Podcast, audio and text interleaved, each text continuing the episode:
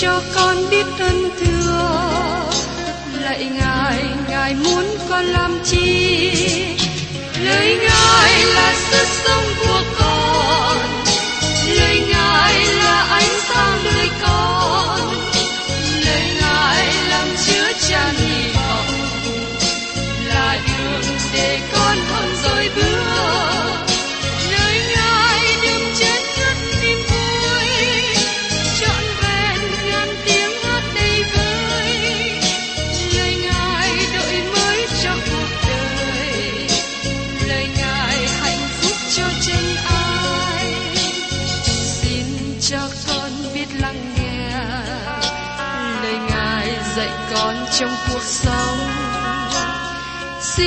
cho con biết lắng nghe. Lời ngài từng theo bước đời con.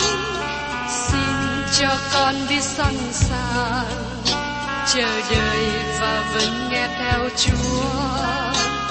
Xin cho con biết sẵn sàng thực hành lời chúa đã truyền ban Hân hoan chào mừng quý vị đến nghe chương trình Tìm hiểu Thánh Kinh. Đây là một chương trình học kinh thánh liên tục và hệ thống trong thời gian 5 năm. Chúng ta sẽ lần lượt khảo sát từ sáng thế ký cho đến khải huyền. Mục sư tiến sĩ McGee là người được Chúa dùng để sáng lập và thực hiện chương trình này. Ông tin rằng lời của Đức Chúa Trời có khả năng đáp ứng mọi nhu cầu cho tất cả mọi người trên thế giới, không phân biệt chủng tộc, văn hóa, trình độ tuổi tác hay phái tính. Ước mong quý vị theo dõi liên tục và giới thiệu cho thân nhân bạn hữu cùng đón nghe. Kính chào quý vị và các bạn. Trong chương trình tìm hiểu Thánh Kinh hôm nay, chúng ta đến sách Jeremy đoạn 11 và 12. Nói đến việc dân Israel bội nghịch giáo ước đã lập trong đồng vắng. Trong Jeremy đoạn 11 và 12, Jeremy giảng một sứ điệp lớn lao sau khi quyển sách luật pháp của Đức Chúa Trời, hay còn gọi là quyển sách luật pháp môi xe được tìm thấy và đọc riêng chúng nghe. Tôi muốn nhắc lại cho các bạn nhớ rằng, tiếp theo việc Đức Chúa Trời ban hành 10 điều răn trong sức Egypto ký đoạn 20, Đức Chúa Trời công bố một số sự đón phạt nếu dân chúng không tuân hành theo luật pháp của Ngài. Đây là những điều mà Jeremy nhấn mạnh. Có nhiều khía cạnh trong luật pháp của Chúa nói đến phương cách mà chúng ta sống, phương cách chúng ta đối xử với người láng giềng, phương cách mà chúng ta sinh sống, và đời sống giao tế trong xã hội của chúng ta nữa. Có nhiều người ngày nay là hội viên trong hội thánh mà vẫn tiếp tục lầm lạc trong con đường tội lỗi, chẳng hạn như tình dục bậy bạ ngoài hôn nhân, mà họ nói rằng họ vẫn có thể hầu việc Đức Chúa Trời. Jeremy nhấn mạnh rằng những người ấy rơi vào con đường xa cách Đức Chúa Trời. Nhiều người ngày nay nói rằng họ ở trong hội thánh chánh thống, có nền tảng giáo lý đúng, nhưng đời sống của họ đang sống như thế nào? Đời sống của họ có thành thật không? Đời sống của họ có trong sạch không? Đó là những điều mà tiên tri Jeremy nhấn mạnh trong lời giảng của ông. Nếu hiện nay chúng ta không sống thành thật, chúng ta cần đến với Đức Chúa Trời để ăn năn, để sau đó chúng ta bước đi gần gũi với Ngài càng hơn. Nhưng dân chúng trong thời kỳ của Jeremy đã không sống chân thật, và nhiều người trong thời của chúng ta ngày nay cũng như thế. Bây giờ mời các bạn cùng xem ở trong Jeremy đoạn 11, câu 1 đến câu 2. Từ nơi Đức giê va có lời cho Jeremy như vậy. Hãy nghe những lời giáo ước này và bảo cho người Juda và dân thành Jerusalem. Lời của giáo ước này, tức là quyển sách luật pháp môi xe mới vừa tìm được và đã được đọc cho dân chúng nghe. Vua Josiah đã kêu gọi những người lãnh đạo Juda đến và họ làm lời hứa nguyện đi theo lời của Đức Chúa Trời. Và tiếp đến trong Jeremy đoạn 11, câu 3 đến câu 5. Ngươi khá bảo chúng rằng, Jehovah Đức Chúa Trời của Israel phán như vậy, đáng rủa xả thai là người không nghe lời giới ước này, mà ta đã truyền cho tổ phụ các ngươi. Trong ngày ta đem họ ra khỏi xứ Ép Tô, khỏi lò nấu sắt mà phán rằng, hãy nghe tiếng ta, nói theo điều ta dạy mà làm. Vậy thì, các ngươi sẽ làm dân ta, ta sẽ làm Đức Chúa Trời các ngươi, hầu cho ta giữ lời thề ta đã thề cùng tổ phụ các ngươi, mà ban cho họ một sứ đượm sữa và mật, như sứ các ngươi thấy ngày nay. Tôi bèn thưa rằng, hỏi Đức giê va Amen. Trước khi quyển sách luật pháp môi xe được tìm thấy, dân chúng không biết luật pháp của Chúa. Giờ đây họ biết và trách nhiệm của họ trở nên lớn hơn. Đức Chúa Trời nói rằng, đáng rủa sở thai là người không nghe theo lời của giáo ước này. Như tôi đã nói vài lần trước đây, nếu người ngoại đạo ở một phương trời xa không biết Đức Chúa Trời và thờ hình tượng, tôi thấy người ấy nhà tội hơn là một người ngồi trong nhà thờ được nghe giảng về tính lành cứu rỗi mà lại khước từ. Tôi xin thưa với các bạn rằng, sự đón phạt sẽ nặng nề hơn khi một người có dịp nghe tin lành cứu rỗi nhưng lại khước từ tiếp nhận. Và trong Jeremy đoạn 11, câu 6 câu 8 nói tiếp. Đức giê va phán cùng tôi rằng, hãy trao mọi lời này trong các thành của Juda và trong các đường phố Jerusalem rằng, hãy nghe những lời giáo ước này mà làm theo. Ta đã khuyên răng tổ phụ các ngươi từ ngày đem họ ra khỏi xứ Egypto cho đến ngày nay. Ta dậy sớm mà khuyên răng họ rằng, hãy vâng theo tiếng ta. Nhưng họ không vâng lời, không để tai vào, họ theo sự cứng cỏi của lòng ác mình mà làm. Vì vậy, ta sẽ làm cho họ mọi lời hăm dọa của giáo ước này là điều ta đã dặn họ làm theo mà họ không làm theo. Qua lời này, chúng ta thấy rằng Đức Chúa Trời rất kiên nhẫn với dân sự của Ngài. Ngài nói rằng, ta đã khuyên răng tổ phụ các ngươi từ ngày đem họ lên khỏi xứ Egypto cho đến ngày nay. Ta dậy sớm mà khuyên răng họ rằng, hãy vâng theo tiếng ta. Vì thế, Ngài sẽ làm thành sự đón phạt như đã được cảnh giác trước. Có thể một số người trong các bạn ngày nay cũng bội nghịch, không chịu nghe lời của Chúa, không chịu tiếp nhận lời của Ngài. Tôi mong ước và kêu gọi quý vị hãy ăn năn, từ bỏ thái độ đó, trước khi cơn đón phạt của Đức Chúa Trời xảy đến. Và trong Jeremy đoạn 11, câu 9 đến câu 12 nói tiếp. Đức Sô va phán cùng tôi rằng, trong người Juda và trong dân cư Jerusalem có kẻ đã lập mưu bạn nghịch. Chúng nó quay về tội ác của tổ tiên mình là kẻ chẳng khứng nghe lời ta. Và theo các thần khác hầu việc, nhà Israel với nhà Juda đã phạm giao ước mà ta đã lập cùng tổ phụ chúng nó. Vậy nên, Đức Rô Va phán như vậy. Này, ta sẽ khiến tai nạn đổ trên chúng nó. Không thể tránh được. Chúng nó sẽ kêu đến ta, nhưng ta chẳng thèm nghe. Bấy giờ, các thành của Juda và dân cư Jerusalem sẽ đi kêu cầu các thần mà mình đã dân hương, nhưng các thần ấy sẽ không cứu chúng nó trong khi hoạn nạn đâu. Thưa các bạn, Chúa nói rằng khi dân chúng bỏ Đức Chúa Trời và thờ các thần khác, nhưng khi hoạn nạn xảy đến thì các thần ấy không thể cứu giúp họ được.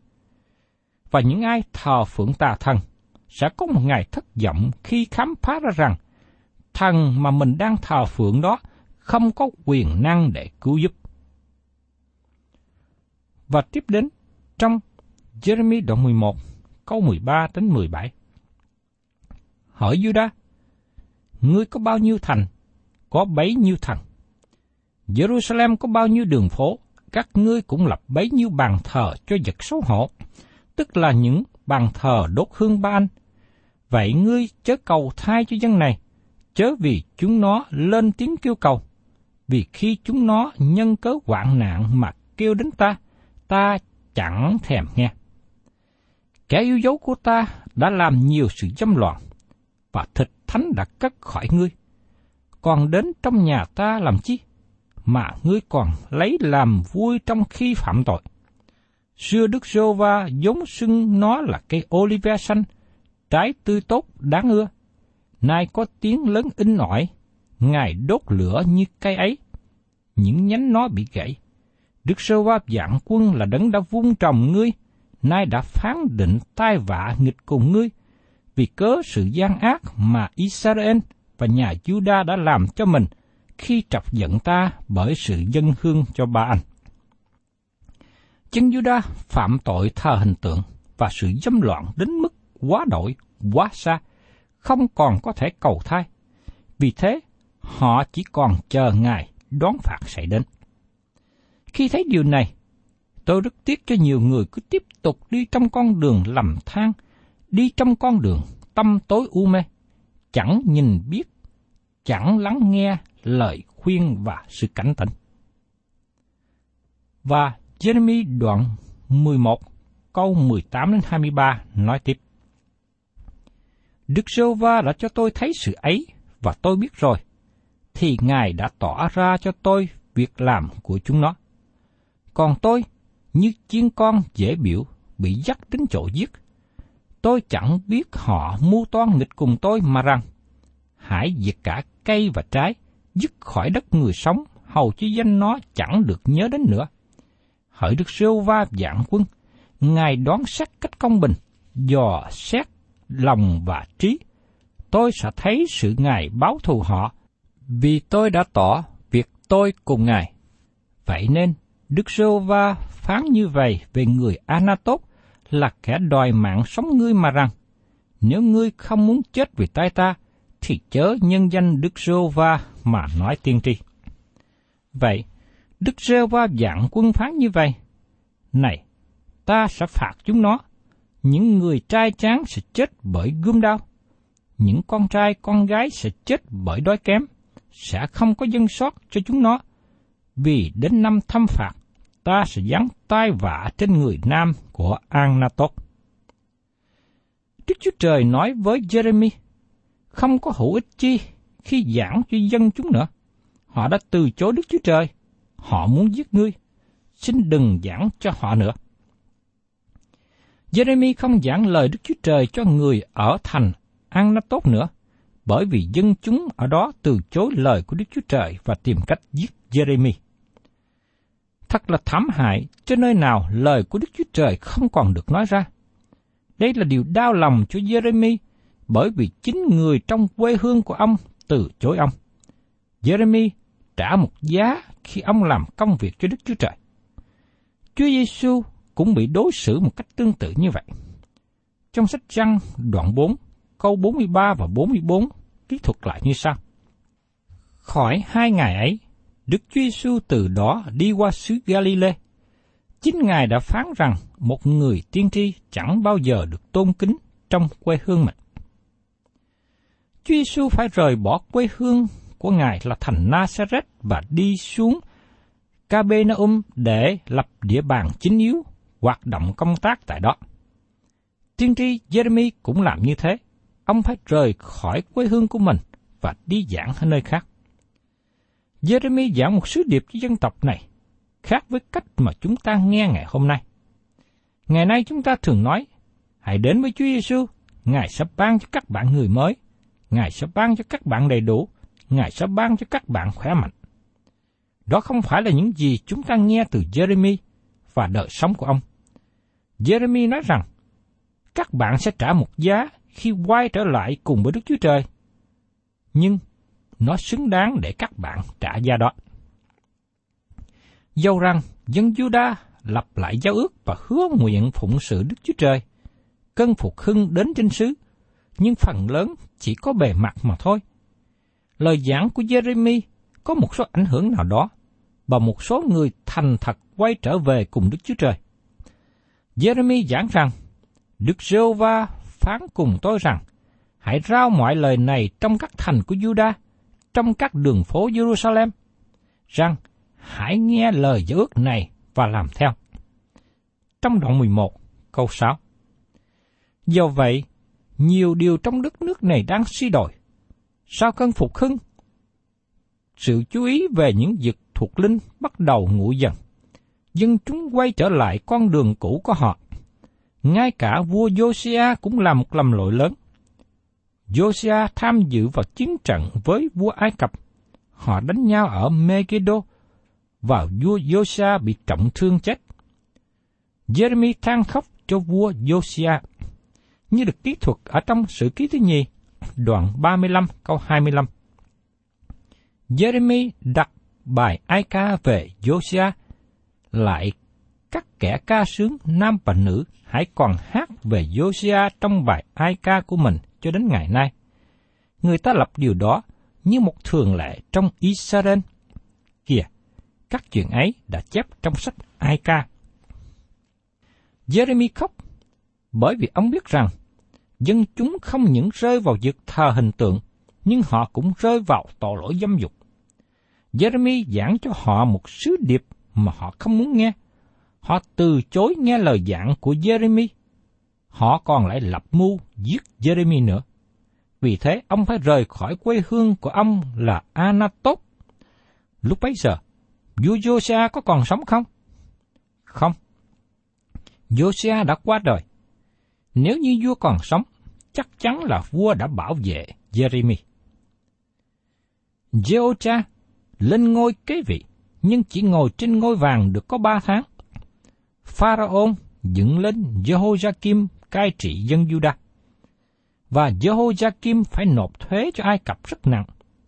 Thời gian không bao lâu sau đó, Nebuchadnezzar đã đánh bại Ai Cập. Jehoiakim trở nên chư hầu của Babylon.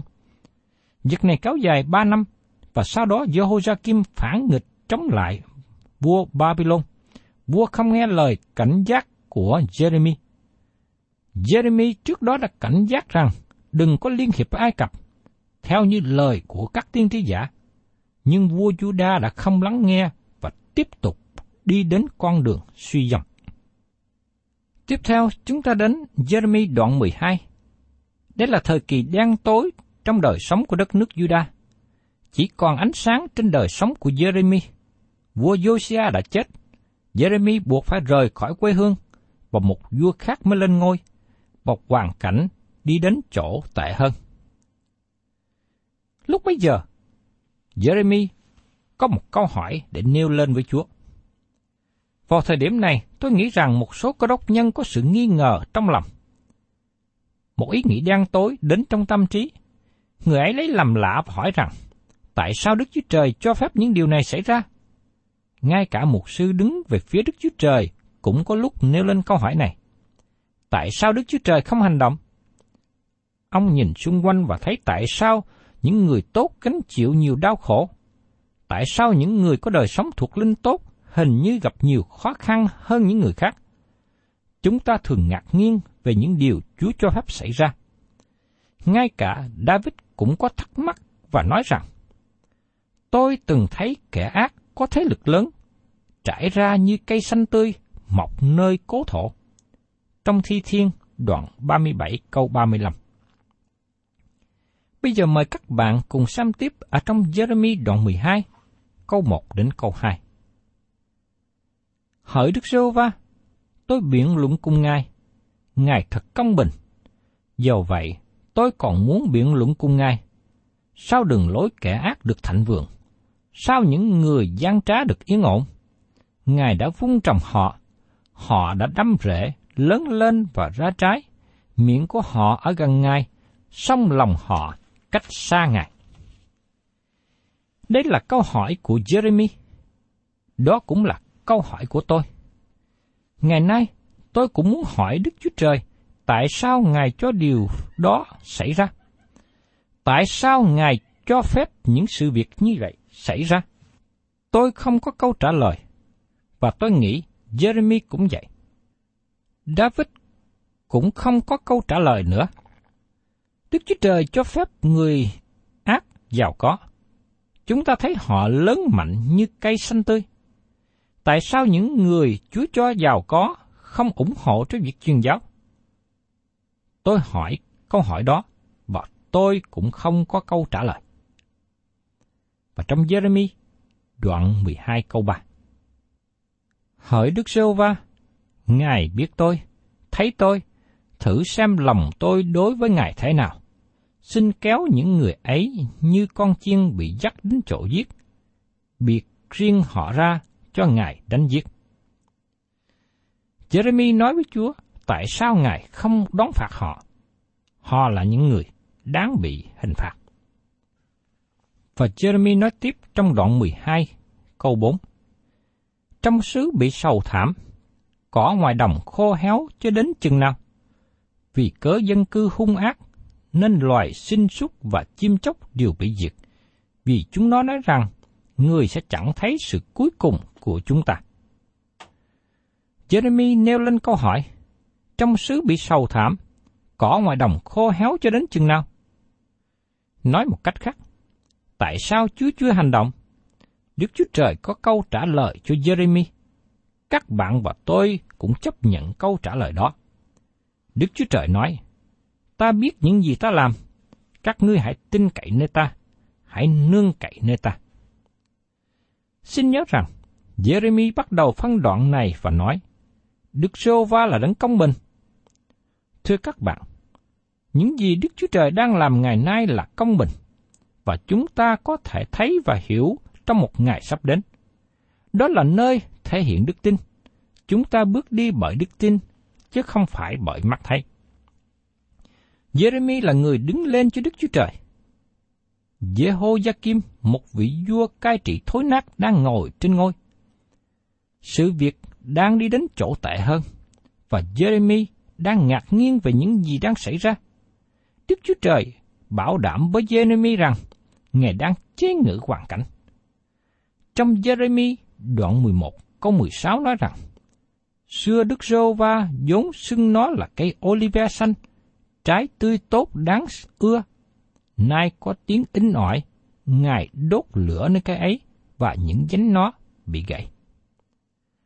Phaolô cũng đề cập về điều này trong Roma đoạn 11 và nói rằng cây olive tốt bị chặt và để qua một bên. Đó là những gì Đức Chúa Trời làm cho dân tộc này. Và từ gốc nho đó mọc lên một cây nho quang. Đó là các bạn và tôi. Hội thánh được ráp vào gốc cây, mà đó chính là Đấng Christ. Ngài như một cái chồi, như cái rễ ra từ đất khô. Ở trong Esai đoạn 53 câu 2. Ngài là đấng đem đến sự sống hay là ban cho sự sống. Đức Chúa Trời nói với Jeremy, ta sẽ lo việc này, ta là đấng giải quyết vấn đề. Đức Chúa Trời có một chương trình rộng lớn và nó vượt xa hơn hoàn cảnh hiện tại, làm cho Jeremy khó nhận biết được. Đức Chúa Trời kêu gọi Jeremy, hãy tin cậy nơi Ngài. Đức Chúa Trời là đấng công bình, Ngài có chương trình hành động. Và tiếp đến, chúng ta cùng xem trong Jeremy đoạn 12, câu 5 đến câu 6. Nếu ngươi chạy thi với kẻ chạy bộ mà còn mỏi mệt, thì sao thi được với ngựa? Khi trong xứ yên lặng, ngươi được yên ổn. Nhưng khi sông vô đanh tràn, thì ngươi làm thế nào?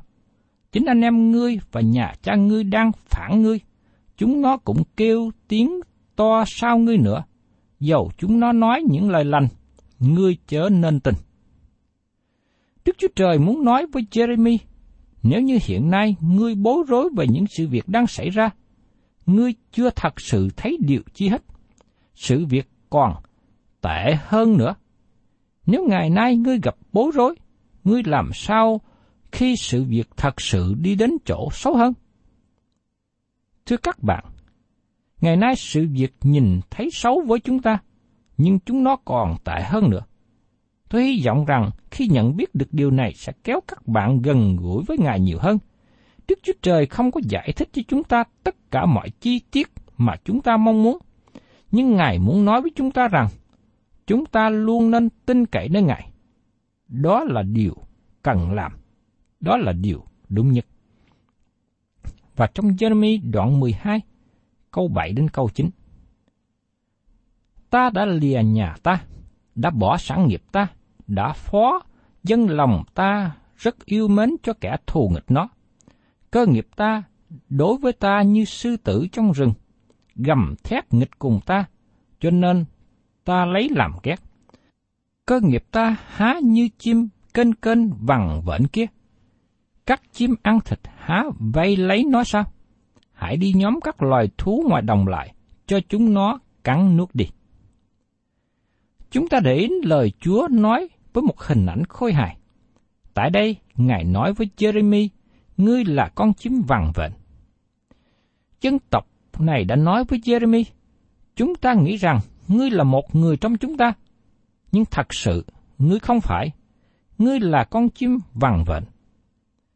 Thưa các bạn, tôi cũng là con chim vằn vện, và tôi nghĩ các bạn cũng là chim vằn vện. Nếu các bạn đứng về phía Đức Chúa Trời, các bạn bị kể là chim vằn vện. Đức Chúa Trời nói với Jeremy, ngươi bị dân chúng kể là chim vằn vện, và ngươi là chim vằn vện, nếu ngươi đứng về phía ta và phụng sự ta. Và tiếp đến trong Jeremy đoạn 13, câu 10 đến câu 13. Nhiều kẻ chăn chiên đã phá giường nho ta, dài đạp sản nghiệp ta dưới chân, làm cho chỗ đất vui thích của ta thành ra rừng quang. Người ta đã làm cho đất ấy ra quang du, nó bị phá hại, than thở trước mặt ta. Cả xứ đều quang du, thì chẳng ai để lòng vào. Những kẻ phá diệt đến trên các gò trọi nơi đồng vắng, vì gươm của Đức Sô Va nuốt đất này từ đầu này đến đầu kia, chẳng có loại xác thịt nào được bình an. Chúng nó đã gieo lúa mì và gặt những gai gốc. Khó nhọc mà chẳng được ích gì. Các ngươi sẽ hổ thẹn về qua trái mình vì cơn giận phần phần của Đức Giê-hô-va.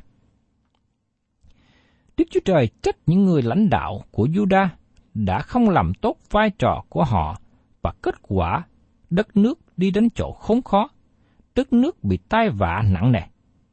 Xin quý vị là những người lãnh đạo, những người chăn bày của hội thánh cần lưu ý. Quý vị có trách nhiệm với tình trạng của hội thánh của mình. Và trong Jeremy đoạn 12 câu 15 Nhưng khi ta đã nhổ đi, ta sẽ trở lại thương xót chúng nó, khiến chúng nó ai nấy đều được sản nghiệp mình, và ai nấy đều về đất mình. Chúng ta tạ ơn Đức Chúa Trời. Dầu rằng Ngài đón phạt dân của Ngài khi họ phạm tội, nhưng sự thương xót của Ngài không cắt đứt với họ. Sau khi họ bị lưu đày một thời gian, Ngài đem họ trở về quê hương. Thân chào tạm biệt quý vị và xin hẹn tái ngộ quý vị trong chương trình kỳ sau. Chúng ta sẽ tiếp tục tìm hiểu trong sách Jeremy.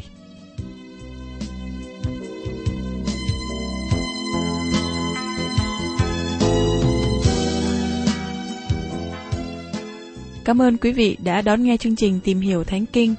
Nếu quý vị muốn có loạt bài này, xin liên lạc với chúng tôi theo địa chỉ sẽ được đọc vào cuối chương trình. Kính chào quý thính giả.